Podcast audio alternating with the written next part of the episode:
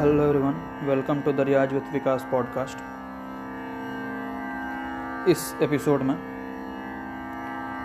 हम रागों के बारे में चर्चा करेंगे, राग सीखेंगे। जितने भी प्रकार के अलग अलग राग होते हैं, उनके बारे में हम जानेंगे, समझेंगे, सीखेंगे। तो जो पहला राग अभी मेरे दिमाग में आ रहा है, वो है राग भैरव। भैरव राग जो होता है वो भैरव थाट का ही राग है।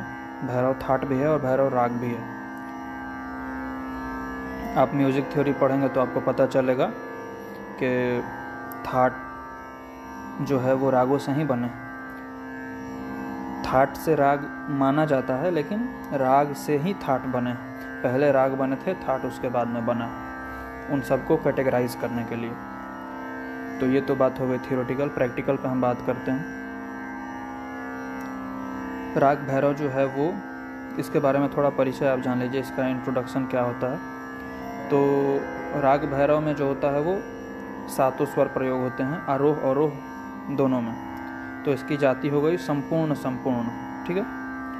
जैसे जैसे स्वरों का उपयोग होगा रागों में, मैं आपको उसकी जाति बताते जाऊँगा। आप नोट डाउन भी कर सकते हैं इसको। तो ये तो बात हो गई कि जाति संपूर्ण संपूर्ण क्योंकि थाट जो स्वर हैं वो सातों स्वर यूज़ हो रहे हैं। और अब सातों स्वर, सात स्वर यूज़ तो हो रहे हैं, पर उनके कुछ विकृत स्वर यूज़ होते हैं। जैसे सा तो शुद्ध होता ही है, अचल स्वर है, सा और प। अचल और चल स्वर भी होते हैं। एक चल स्वर होता है, चल स्वर जो अपने स्थान से थोड़ा उतर भी जाता है। और अचल स्वर जो अपने स्थान पे हमेशा टिका रहता है तो सा और पंचम, सड़ज और पंचम जो होते हैं, वो अचल स्वर हैं, वो अपने स्थान से कभी नहीं उतरते, न चढ़ते हैं। और रे ग धनी और मध्यम, ऋषभ, गंधार, मध्यम, धैवत, निषाद, ये चल स्वर हैं। इनमें से चार जो हैं रे ग धनी, इनके कोमल विकृत भी होते हैं, और जो मध्यम है, माँ, उसके तीव्र विकृत होते हैं। ये हो गई थियोरिटिकल बात। तो इस राग में, जिसकी जाति संपूर्ण संपूर्ण है, इसमें रे और ध अपना विकृत स्वरूप लेके कोमल रे और कोमल ध यूज़ होता है, ठीक है? और इसका गायन समय है प्रातःकाल, दिन का प्रथम प्रहर। अब ये दिन का प्रथम प्रहर जो है वो मौसम के हिसाब से थोड़ा बदलता रहता है। गर्मी के दिन में इसे छः से नौ मानते हैं। और सर्दियों में सात से दस, ठीक है? तो इसका आप ख्याल रखेंगे।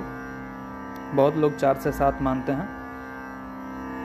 अपने हिसाब से मैं सात से दस सर्दी के दिनों में और गर्मी के दिनों में जब पाँच बजे या साढ़े पाँच में सुबह होती है तो उस वक्त छः से नौ हम इसको मान सकते हैं भैरव का प्रहर, ठीक है?